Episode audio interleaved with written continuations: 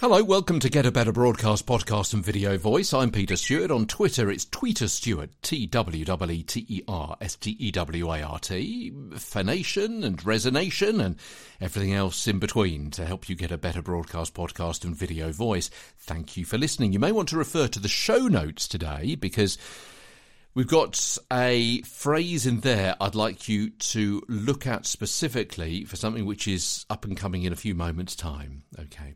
Uh, but beware, don't read too far because you may see all of the other material around it which will give you an answer. If you can't, I'm going to lead you through, so maybe pen and paper instead may be something good for you because I need you to write down a phrase. Okay, well, we'll have a look at that in a bit. So, punctuation, a good script, of course, should be properly punctuated because it's going to be read aloud. So, write the punctuation for someone who's going to be reading it aloud, not just reading it with their eyes. They may not stick strictly accurately to the grammar and structure we were taught at school, but whatever works to help the reader make sense of the sentence, so where to place the inflection, where to pause, and so on. And we'll look at marking up scripts in a few weeks' time. We've got a whole section on that, how to mark up scripts for pause and, and phrasing and breathing and intonation and things like that, uh, as I say, in, in a few weeks' time.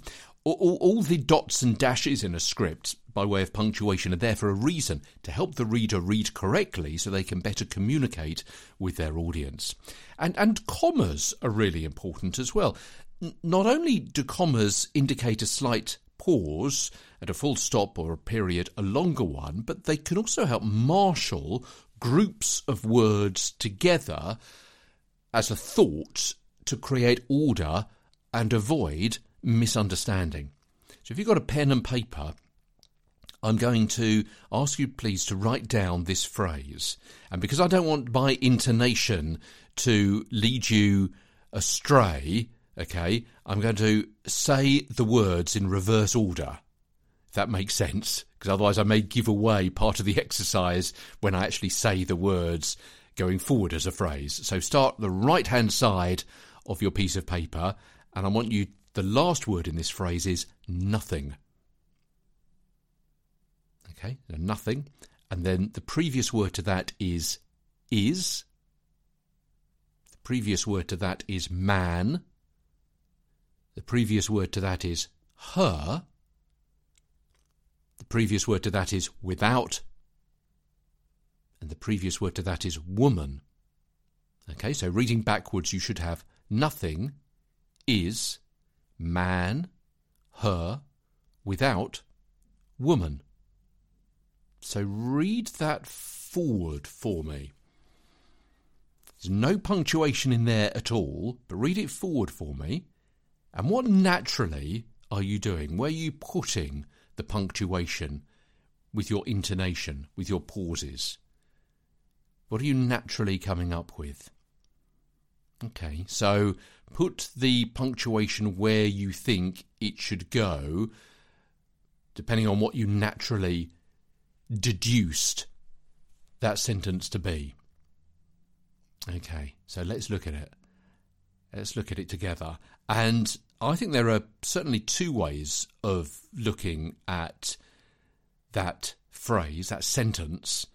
So you could be woman, colon. Without her, man is nothing. Now, some of you may be going, yeah, yeah, absolutely. That's that's that's that's what it says.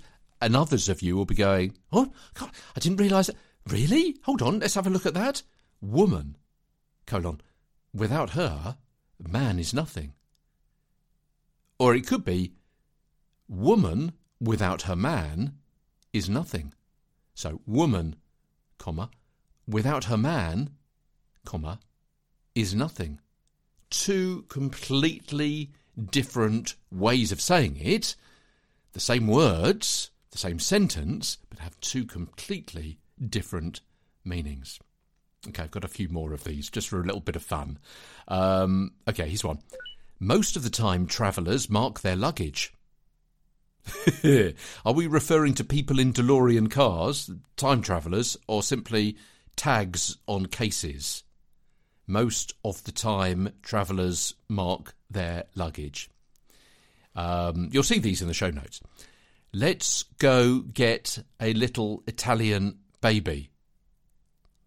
I'm saying them like a like a, a, a, smart speaker might do, just so I'm not giving too much away in my intonation. Again, you see how that you're here, how that that phrase, that sentence can be said in um, two or three different different ways, and and there's four more in the show notes um, that you can have a look at and have a bit of fun with as well. And and some scriptwriters even mark their copy with the actual word pause to show where the reader needs to take a second rather than merely using a comma to indicate that.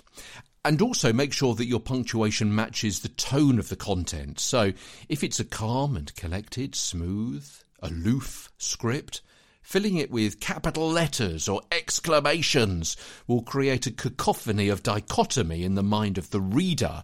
The word's meaning and how they're being directed in the reading will be confusing and conflicting. Tomorrow.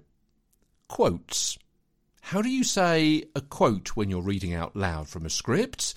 That's what we'll come to tomorrow as Get a Better Broadcast podcast and video voice continues. From London, I'm Peter Stewart.